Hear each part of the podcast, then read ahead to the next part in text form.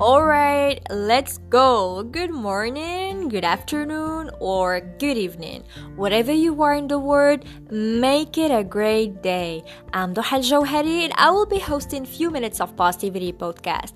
Actually, I just graduated from law school and I have a huge passion for content creation and women empowerment. And that's why I came up with this concept. Every week, I will try to share with you the important lessons I learned in this life, and I'd like to mention that I'm far far from being a professional. I'm not a doctor, nor a coach. I'm simply a content creator who's trying to share some positivity on this platform.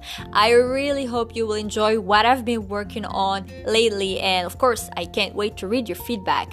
Let the adventure begin.